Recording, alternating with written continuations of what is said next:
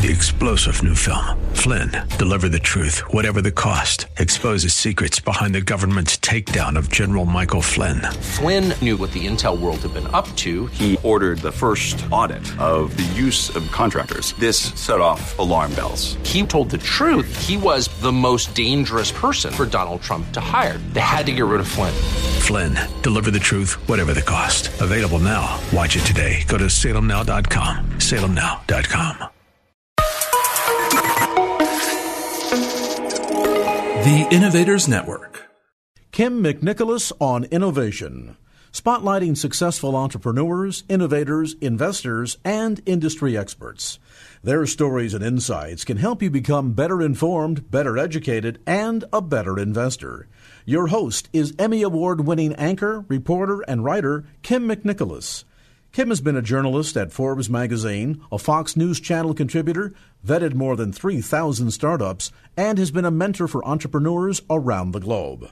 Now, Kym McNicholas on innovation. We have a special show planned today that's going to get you ready for the holidays because this show is all about the most innovative beverages that you could have at your dinner table over the holidays and maybe even use to bring in the new year. Or maybe it's not necessarily the most innovative beverages, but the most innovative people behind those beverages. And I couldn't think of a better person to kick off this show than Claude Blankiet. He is a co founder, I would say, of Blankiet Estate and uh, Wines in the Napa Valley. And he is, get this, a pioneer of stonewashing, stonewashing of jeans. I mean, Yes. that's amazing. I mean, to think you went from stonewashing of jeans to wine, and we'll get to how that happened a little bit later. But you and I first met many years ago when I was working at Forbes magazine, and what I thought was so awesome is that your wine is so good and tastes so high end, and it is high end, but we're not talking ten thousand dollar wine bottle there was a very high profile case where your wine was used to counterfeit other wines. Yeah, mostly Petrus. this was on the CNBC video on the, the arrest of Rudy Kurniawan, and uh, when the the, the, the Fed uh, raided the house and filmed all the content in the kitchen area, they saw a shelf where he had his uh, uh, bottle and recipes uh, to make uh, a certain great wine. And, um, and on the shelf, he had several bottles of our Merlot 2003 vintage, which was, you know, a very good vintage at the time. and um, that was apparently uh, one of the components for him to make uh, Old Petrus. Was that one of those moments where you're like, okay, we made it, we did it? yeah, it, it, it was it was definitely a, a, a fun thing considering that our uh, neighbor down below is is the owner of Chateau Petrus. Uh, Oh, wow. You know, you know, the Dominus Vineyard uh, just Oh, below us is also the owner of Petrus. So small world there. and here, it- here it is. Here you are coming in as someone who had no experience in wines before starting this winery. And Just as a consumer, I had, I think, pretty good experience as a Tasting consumer, wine. Tasting you wine. yes, I did. Well, I, I grew up in Burgundy, you know, so Oh. uh, and I had other friends who whose family were in the wine business. So I had the chance to to drink great wine early on, and my mother was a great cook too. So so food, the link between food and wine was was there for for early on. So. So, how did you start off in the jean business? Then, why didn't you go directly into the wine business? Well, um no, my family was not in uh, in the wine business, but was Well, in the wine, textile. up in the Yeah. right area. But I was, you know, they were in the textile. My family has been in textile in Europe for a few Okay. generations. So I um, went to law school in Dijon, and after law school, I went to the family business, ended up being in the textile industry. And uh, I had visited um, America several times, spent some time in New York, and in the early 70s, um, I had noticed that in uh, in, in New York the the fashion was uh, was still very traditional, and in sportswear was basically inexistent. And and uh, while in France um, things were happening uh, for for young people, So I, I saw an opportunity. I saw something that was missing here. So the um, the idea came to fruition, and in 1976 I moved to New York to to get in the jean business, and went into a partnership with a with a very um, successful jean company uh, in France, Buffalo Jeans. And I was in New York, based in New York for quite a few years, and we were basically making jeans in Kentucky and in Texas.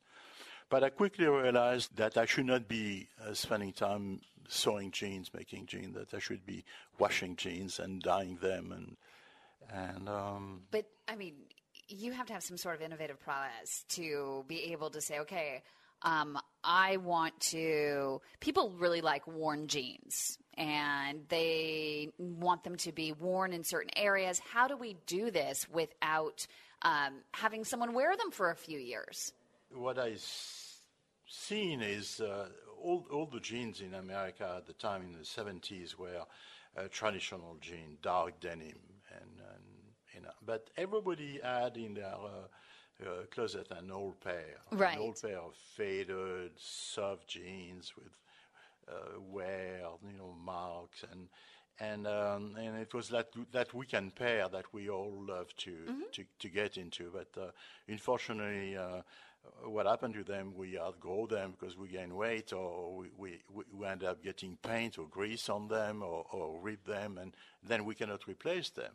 So my idea was to figure out an industrial way of duplicating those faded jeans or old worn jeans. And what is so amazing about your mindset is you were able to take and, look outside your industry for those ideas. And that's a true innovator.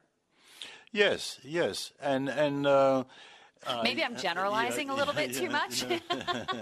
no, but at first was was just using all washing machines, all tumblers that were junked because they they were not efficient anymore. the first ever recycling. Yeah, so I, I, I, I, used to buy old machines from okay. uh, from hospital or from uh, from actually one time we bought some equipment, used equipment in a prison near Chicago. and, uh, oh no way! Yeah. But to to age jean, they were just the perfect uh, mm-hmm. the perfect tool and uh, and and and trying to add the the ingredient in, and tumbling them, we tried uh, a lot of things. You know, that was uh, I mean uh, from from uh, from peach pits to stones to finally finding the right stones, the pumice stone, to uh, able to wear the, the jean without ripping them apart. Mm-hmm.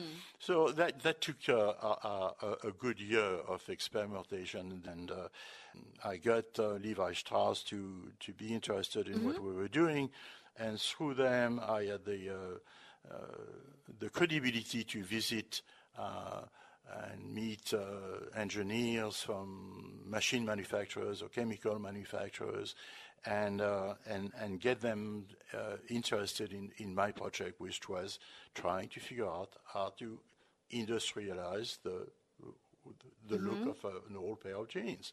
So I met uh, um, in, in, uh, in Denmark uh, engineers, chemists from Novo Industries, that were making uh, cellulase enzyme that were used in the apple industry mm-hmm. and the grape industry to break down the cellulosic fiber of uh, apple in order to squeeze more juice out of the pulp of apple. Mm. Well, that the, those type of enzyme used in combination of of uh, uh, with pumice, with shortening the cycle of tumbling uh, in half and reducing the the the the quality of pumice stone that we had to put in the machine uh, also tremendously.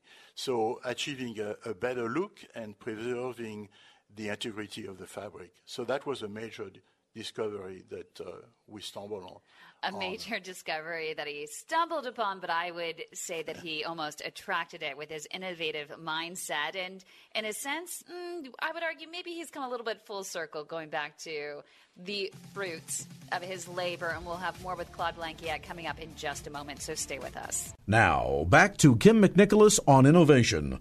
Welcome back to the show. We're with Claude Blankiet with Blankiet Estates, and before the break, he is. We were talking that he is a, also a pioneer in stonewashing, like stonewashing of jeans, and he just is an incredibly innovative person. And you know just across the board has this innovator's mindset. And i thought i'd be one of the first to go in there and, bring this to the forefront. But turns out you know you've made it when you have a book that analyzes your mindset. Innovation the missing dimension um, is one. But then the harvard business review came in and put a name to your way of thinking. It's called interpretive management. Uh, things that i think uh, well of interest is my ability of, of going from from one world to the other and use what I needed to accomplish my goals. And uh, you became that tailor you never thought you, that you would. Yes, be. I became a tailor. I became an interpreter. I became together. a link of uh, between right. different industries. And uh, and you were saying the the big thing is that you know there's a difference between their creators and their interpreters, and right. that's why when the Harvard Business Review came out, it, their title is interpretive management, and exactly. that's more of exactly. your style, and that's. And the style of a true innovator. Yes. So I'm not a true innovator. I mean, I came up with a few things in life, probably that I was maybe the first one to do, but most of the thing is just using other people's ideas or other people's equipment or technique or chemical and, and, find a proper application to help me out in, uh, in, in, my thing. So it, it, was a very, very interesting uh, time uh, uh, to be at the beginning of a new industry in America. It was just like a, a roller coaster for, for 15, 20 years. And uh, we became, uh, you know, the largest uh, denim finisher in the world. We had wow. five factories, 2,000 people. We were producing uh, over half a million jeans per week, and and it, it, it, was also taxing. It was a fantastic. Uh, but you were uh, just thing. by that but, point. But uh, what year 2000? You were just kind of done, and you yes, were ready to retire from by it. That, by that time, NAFTA passed, and the, the, the, textile mill had moved out of the country overseas. and mm-hmm. overseas. So you were thinking, hmm, what else am I passionate about? My wife and I love wine. I'm a lifelong learner, exactly. which is another characteristic. I needed to find mm-hmm. something that I would be passionate about and that will give us also a new life, a new right. style of life. And you already had property in the Napa Valley, and so here's wow. what I find interesting is is you because you just have you know connections around the world and have known about the wine industry for a long time and come from Burgundy that you had access to some of the top tippy top winemakers, some of the most successful winemakers in the world. But what you found was that they were limited by what they knew and you were looking for someone who was fresh, willing to be, have that interpretive sense to them to yes, do something I mean, new. I, I, grew up. I, I, grew up in Burgundy, so Burgundy is all uh, about terroir, about mm-hmm. small estates, and that are focusing on the on the uh, the, the characteristic of their land. Um, and a lot of the winemakers uh, that uh, I had met in uh, at the beginning uh, of my uh, of my adventure in, in, in wine were um, very talented people, but uh, very set in their ways, and, it, just just did not work well with me. And and and I wanted some uh, those folks that are stale and jaded. And I know that everybody who's listening knows those people that are supposed experts in their respective industries, but they keep repeating what they already know. Yes, and, and, and the, the, the thing that is, uh, that is uh, so unique in, in, wine is all the knowledge that you can have is can be applicable for one piece of property, and you go to another piece of land and you have to start again from scratch. Mm-hmm. And, uh, and, and, and people that are well set in their ways and have been maybe successful in their ways are just not uh, willing uh, uh, and don't have the time or humility to go back again mm-hmm. and, and start from scratch. And that is the necessary thing in, in to be successful in making fine wine is to find a site and to be respectful of the site and to let the site produce uh, the natural flavors that the site is capable of producing. So that worked well with me and, and, and my interests uh, in in in uh, in making wine was was to make basically the the best wine that that site was capable of making. And that comes from paying more attention to your impulses versus what's written in a book? The key was for me to uh, is when I had learned enough where I could make uh, decisions about winemaking and let go of the higher talent and just do what I felt needed to be done. Yes. And just rely on my taste and just say, okay, I'm going to try to make what I like. And I hope that other people will like it. And, uh, and that was really the success uh, in our wine was to, to, to let go of all that uh, uh studied and, and, and preconceived ideas that uh, uh, things should be done a certain way. Um, and um, by then I had found people that were thinking the same way than, than I did. Uh, new winemakers that were uh, uh, humble and, and willing to, to, to, to walk the, the land repetitively and, and study things and, and, and let go of their learned knowledge. Um, you know, as an, a true innovator, you're always a lifelong learner. You're always learning lessons and adapting to the lessons that you learned? I had a long life experience of tasting wine, so I was a pretty good taster, I would say. but um, what I what I I think was able to bring to our uh, our property here is uh, uh, again what I had learned from the gin industry is to uh, use things that um, were not done traditionally. And uh, I, I, I, give you an example. Uh, Napa Valley is a beautiful uh, place in the world to grow wine. It's a blessed area, but you know, we have a lot of sun here, and, and the excess of sun, especially I would say the last 10 or 15 years, uh, has been uh, has been a problem, where we burn grapes and, and we roast flavors, and and so it, became absolutely necessary to find a way to mitigate the effect of the excess of, sun. So we started in 2004 by using uh, shade cloths uh, to uh, protect the, the fruiting zone of, of the vineyard from the excess of radiation. And, um, and it became, um, it, worked very, very well. And we have now the, our whole vineyard, we have 60,000 linear feet of, of of shade fabric that are mm. protecting the, the, grapes, and we can lower them or, or, or raising them like louvers, uh, following the, the, the, the, the heat uh, and the weather. And, uh, and just, uh, and now a lot of other people in the valley are, using shade cloths. But we also, I also saw some, uh, one day I was in Palm, Palm Desert, and, uh, and it was in the middle of summer. It was, uh, it was 110 degrees. But walking in the street, um, I, have seen misters, you know, above the, uh, the sidewalk, and, and, and, and, the fine mist was, was cooling the, the, mm. temperature quite a bit. And I say, well, that's, that's, that, I wish I could figure out a way to replicate that, replicate that uh, idea.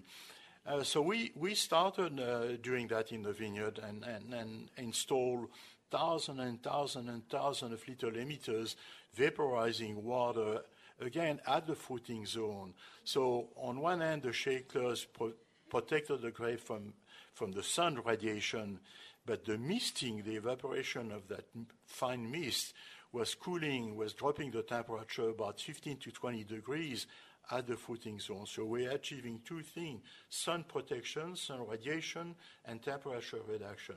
And it, it, it, it, it worked. Now, it, people thought that was maybe crazy, but it, it did work. So we are continuing that, uh, uh, uh, that experimentation now with new misters that are mm. uh, reducing the particle size of water. So you have really a really, really fine, fine mist without wetting the grapes, without creating an issue that you may have with a fungal disease. But it just evaporates the water so quickly and, and drop the temperature just enough to survive those, those heat spike.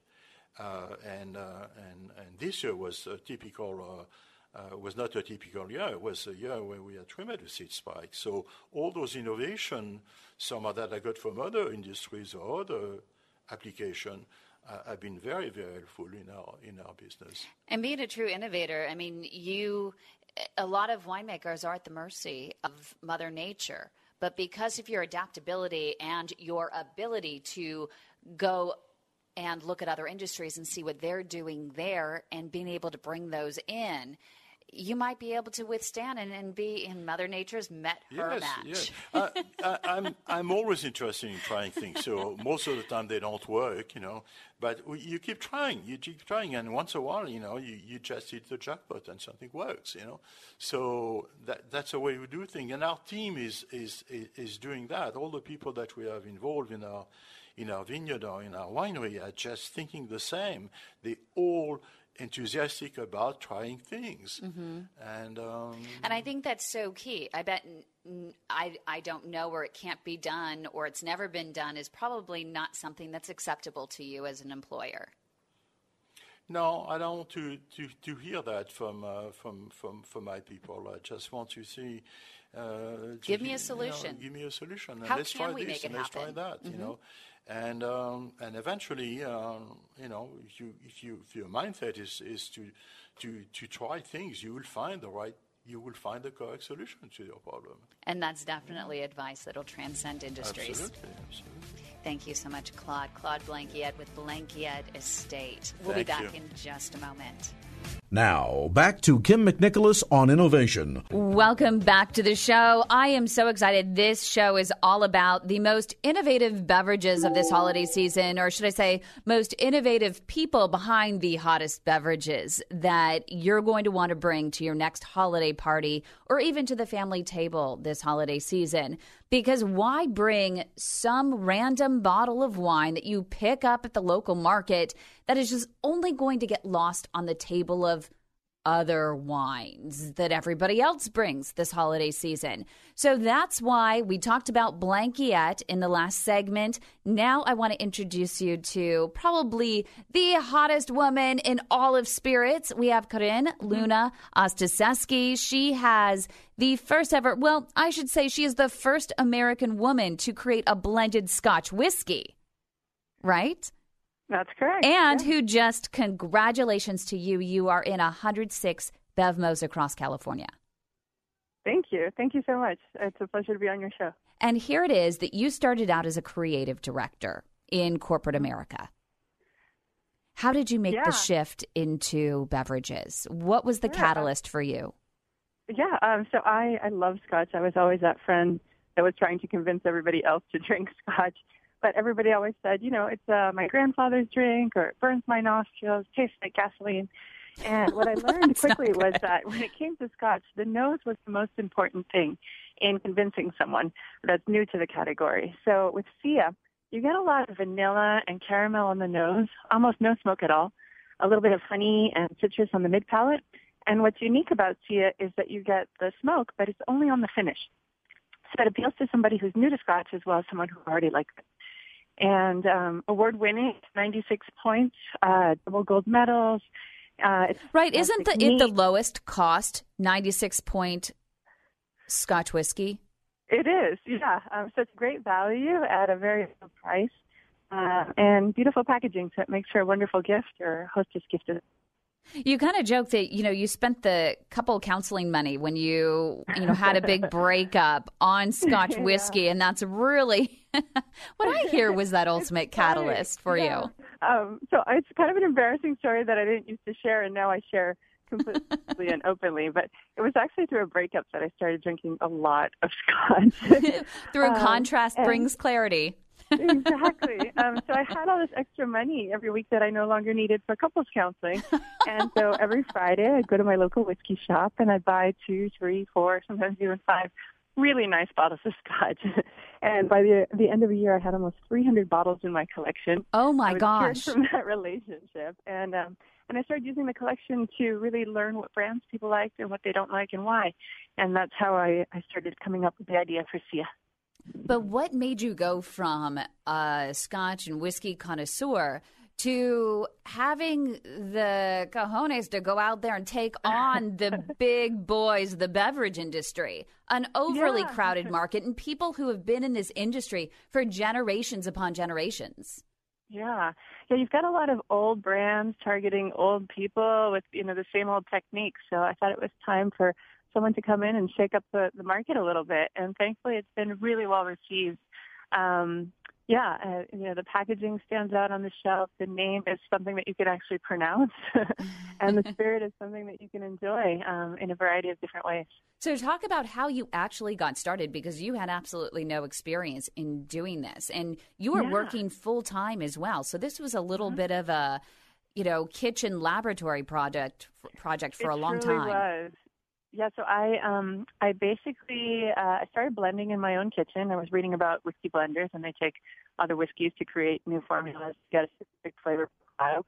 And once I came up with something that was very well received at these tasting events where I was doing blind tastings up against existing brands, um, I reached out to pretty much every distillery, uh, independent bottler, contractor, uh, you know, uh, in, importer you can imagine, and I got 80 no's. No, we're not interested. No, we can't work with you. No, what are you doing?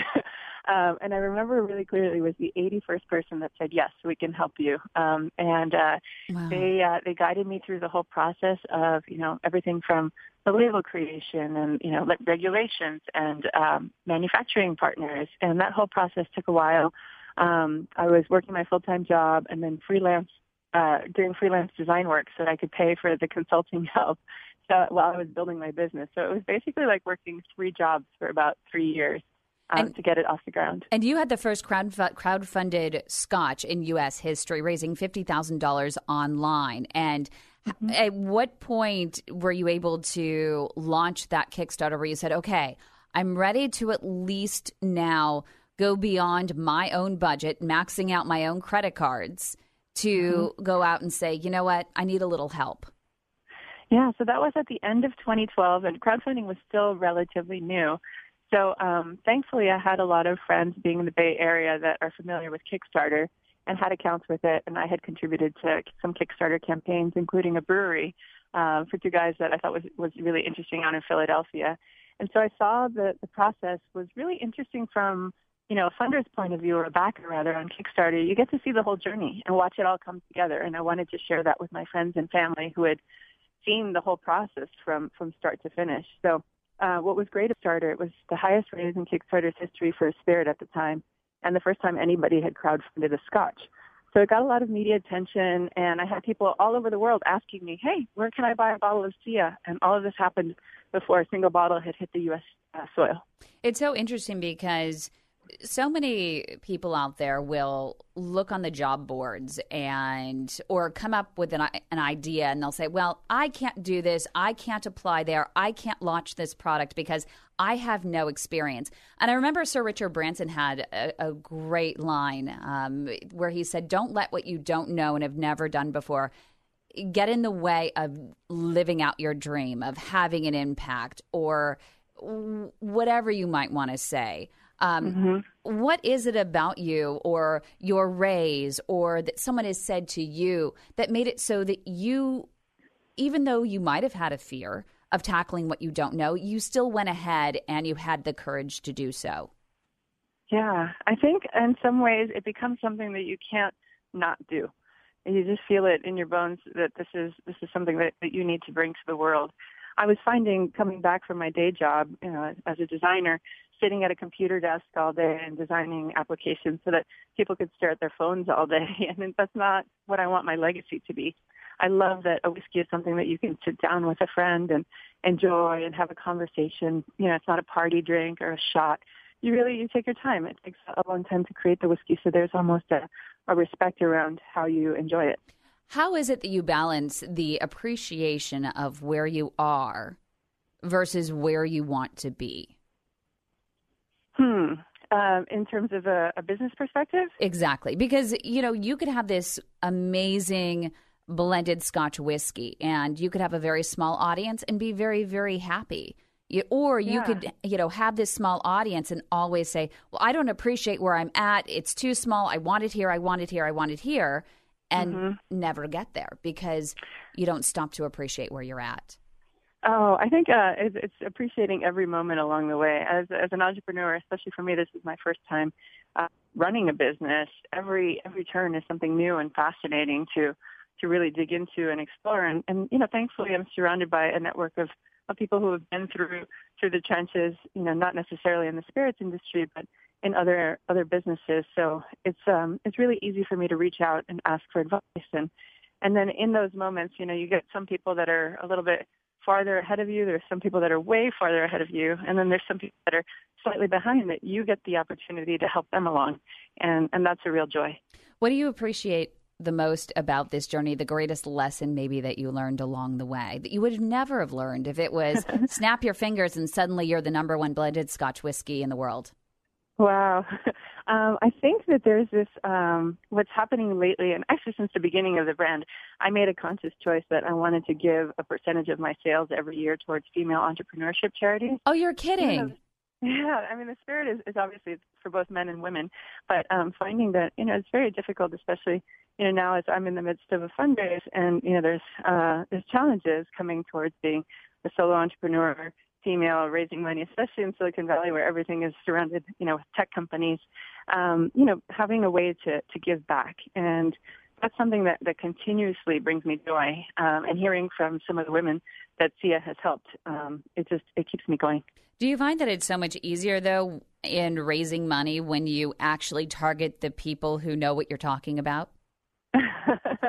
people yeah, who have experience um, in the yeah. industry? I mean, yeah, they they come with you know excellent advice and feedback and connections, and um, you know they've they've they've navigated these waters before, so they kind of they can help steer you in a way. And it's not even necessarily someone from the spirits industry, but people with a retail background or someone who's built a brand or just a you know consumer packaged goods product in general. Um, so yeah, I've seen it seen it from all all avenues. So right before, what a way to end 2017 and 106 BevMo's throughout California. What is your ultimate goal for 2018? Yeah, um, so Sia is also uh, got accepted into all the Total Wine and More stores across California wow. and Nevada, um, and um, we're looking to expand into some more chains. So uh, Whole Foods, Costco, Cost Plus, Trader Joe's. Um, yeah, you name it. And we look forward to seeing it. And if they want to find out more, where do they go? SiaScotch.com? Yeah, Scotch online, or siascotch.com, and you can order online. Uh, there's a, a, free shipping code there for your listeners. Perfect. Thank you so much, Corinne. Really appreciate it. Kym. Coming up next on the show, a 90 calorie beer that's infused with natural lemon. Oh, you don't want to miss this story from chiropractor to beer CEO. Stay with us. Now, back to Kym McNicholas on innovation. He started his career as a doctor of chiropractic, was San Francisco's A list most eligible bachelor, Mr. Silicon Valley Man of the Year. He created a software company to help alleviate the cumbersome intake forms and insurance verifications and now is in the last business you'd ever imagine adult beverages.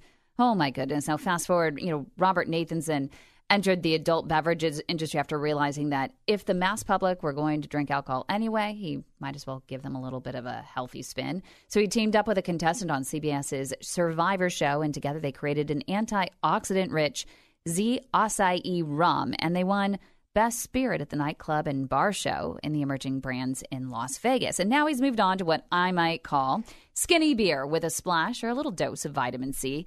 He is CEO of Palmia Beer, which is a 90 calorie beer inspired by Spain and it's brewed right here in the U.S. with a lemon infusion. Natural flavor, I promise. Robert, thank you for being here. You know, I really want to hear it in your own words, though, that shift from being a chiropractor in San Francisco to adult beverages. Yes. Hey, Kym. Thank you so much for having me on. Um, you know, as a kid, I truly loved science and figuring out complex things was what I liked the best. And it all started as a kid, as I was saying, when I was eight years old. A family friend chiropractor changed my life for the better. And guess what? I got to treat people who lost hope with conventional medicine. Mm-hmm. And I was able to witness some incredible results. But today, today the beverage industry has grown so much. Huge. As you know, in the past years, there's a new drink coming out. What every five seconds? Just about. See a, A new commercial all the time. Uh, uh, and a distilled this, a distilled that. Well, what gets what? We wanted to make something. We wanted to make something better. We wanted to change something. So we feel, figured out that the craft industry is about 109 billion dollars. That's a lot. That's a huge number. and it's raising 13% year over year. So we thought, hey, what's better? Beer. I love that. Why was Z your entry into adult beverages, though? Uh, well, Z was funny. We uh, got together with some friends in the kitchen, and we were mixing this really good Silvercraft rum with a tropical berry called acai, and we were able to infuse it. Mm-hmm. And we're like, "This is the best drink I've ever had. We should, we should, And we ma- made it right here in our kitchen. we should, you know, follow all the rules and regulations and see if we can enter this in the nightclub and bar show. And guess what? We won Best New Spirit of the Year, 2012, beat out Taiku. oh, wow. And it was an emerging brand, and we had so much fun with it. We're like, this is awesome. And so now you're on to beer. How did this happen? Well, let me tell you, a friend of mine, um, he, he, we were 17 years old, and you know, he really wanted to date my older sister. Oh, nice. And I even have a picture of their senior ball together. So funny enough, I can use that anytime I want. but you know, we kept in touch, and he went on to dentistry school, and he's actually now my dentist, which is convenient. So you better do well, or else you might get a um, a tooth pulled that you didn't want pulled. But the one thing I really love about him is he's a perfectionist at his work. And around the same time we were developing our rum, he developed a lemon infused lager that was 90 calories. And I saw this as an opportunity, but one thing had to be changed. I wanted to be 100% natural. So I took over uh, as CEO of the company about Oh, two years two years ago. ago? Yeah. And in 19 short weeks, we've gotten some insane traction because of its uniqueness of the 90 calories, 100% natural, and we brew it right here in the United States. Was this something that you also experimented with in your kitchen? Um, we actually went through a bigger house for this because we thought we're onto something. Let's do this right. So when it comes to any beverage, I mean, how were you really able, you and your business partner, able to find this niche? I mean, you seriously found a niche no one else has been able to exploit. Yeah, so we, I, it's all started when uh, you know my business partner went on a vacation to Mallorca, Spain, and everyone was drinking these claras, which, as we refer to here, as a shandy. But as you know, shandies are loaded with calories. Mm-hmm. They're sometimes not all natural, and they have a ton of carbohydrates. Where most of the dark beers out there are about 145 to 185 That's calories a full meal. per 12 ounces. So it's one price to pay. We were able to cut that to 90 calories, infusing an all natural flavor, which is that lemon zest you, mm-hmm. you taste. And we believe that we're, we're onto something that our customers looking for, and that's a great taste, a low calorie beer that won't make you feel bloated. And since we're on the topic of holidays and New Year's resolutions, what better than to enjoy a light beer that literally has half the calories? Um, funny story. I, I saw something on social media recently where it says my New Year resolution is to lose 15 pounds, only 20 to go. Fantastic. So, talk about how you took this trendy approach to creating the initial adoption for the beer. Because, as I said, it's really hard to break into this $109 billion industry. Right. So we we turned to the crowd and we we saw a an equity play uh, crowdfunding source. Can I say their name? Sure. It's WeFunder, and we met with the the founder and CEO, and we really liked what their mission statement was, and we thought this is this is something we can do. And in only 48 hours, we raised over fifty thousand dollars. Wow. Our goal was a hundred thousand, and we reached over two hundred thousand Oh, my goodness. which went to production and some of our sales. And now you're in all Bay Area Bevmos, you're in Target. I mean, how in the world did you get into those places? We were just talking to um, Corinne with Sia, and it took her 10 years to get into um, all the Bevmos in California. This is two years. Two years, yeah. Well, we're all about meeting merchants face to face and giving them a taste of our new 90 calorie lager. And it's surprisingly because I'm going to go on a limb here, but nine out of 10 say, This is the best beer I've ever tasted. And when they find out it's 90 calories, they say, When can we get it? A scenario we did with um, one of uh, the larger retailers out there is Target. We sent them a sample, and as soon as they opened the box, within two minutes, they said, when when can we get it? Oh, that's awesome. And now you're in all kinds of BevMos. You're throughout San Francisco. What's next? You're looking hopefully at AT&T Park and all the above. You have about five seconds. Yeah, so as, seeing us on the menu at restaurants like Tacolicious, De La Rosa, that's everything to us. And if they want to find out more, palmiabeer.com or palmia.com. Palmiabeer.com. Thanks so much, Robert. Have a great weekend. This has been Kym McNicholas on innovation. You can connect with Kym on Facebook forward slash Kym McNicholas or email kimmcnicholas at gmail.com. Be sure to join us again next Friday at 1 for Kym McNicholas on innovation. This show is distributed by the Innovators Network. For more information and other great shows and content, visit theinnovators.network.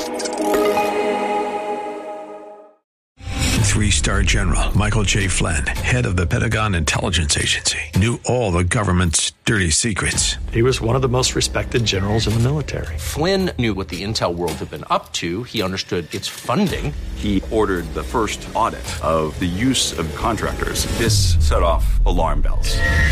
The explosive new documentary, Flynn, Deliver the Truth, Whatever the Cost, uncovers the facts behind this scandal. Flynn told the truth. He was the most dangerous person for Donald Trump to hire. I find out the worst enemy that I'm going to face in my life is right here in America. They took my assessment and they wanted me to change it. And I was like, I'm not changing it. They had to get rid of Flynn with in depth interviews, archival footage, and never before seen personal records of the man behind the headlines. I just felt like I was drowning. Flynn, deliver the truth, whatever the cost. Available now. Watch it today. Go to salemnow.com. Salemnow.com.